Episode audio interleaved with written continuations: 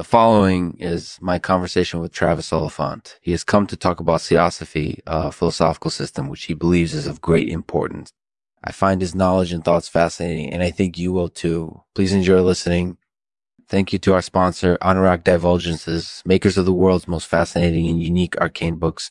Visit anorakdivulgences.com to learn more and get your hands on some of the most interesting and bizarre books ever published. Thanks for listening. Hello, everyone. This is my conversation with Travis Oliphant, who has come to talk about theosophy. This philosophy system forms the basis for much of his belief system, and I find it very interesting. Mm-hmm. And I find it very interesting. So, without further ado, let's get started. Hi, Lexman. Thanks for having me here. No problem. So, what is uh, theosophy exactly? Basically, theosophy is a way of looking at the world that predates modern philosophy. It was developed by Pythagoras and other ancient philosophers. It's basically a way of understanding the universe and how it works.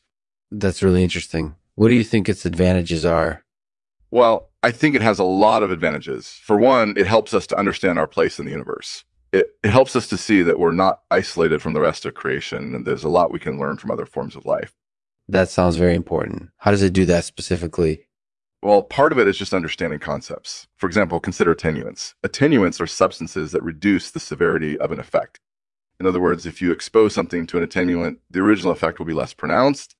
That makes sense. So, what else can attenuants do?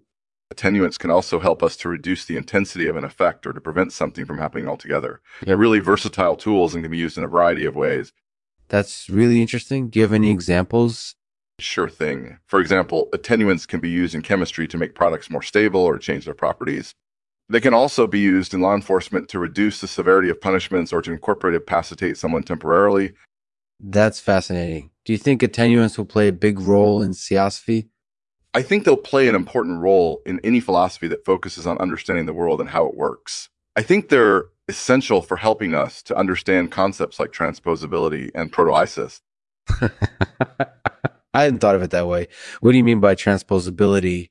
Well, transposability is the ability of something to move from one location to another. For example, you can move a piece of paper from one place to another. That makes sense. So, do you think transposability is important in philosophy?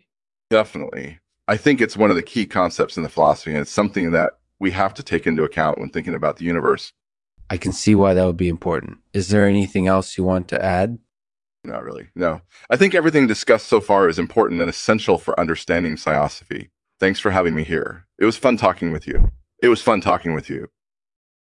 Thanks, Travis. Your insights on theosophy were very interesting, and I think we all learned a lot from your conversation. I really appreciate it. Can't end the podcast without a poem. So here's one by Collen.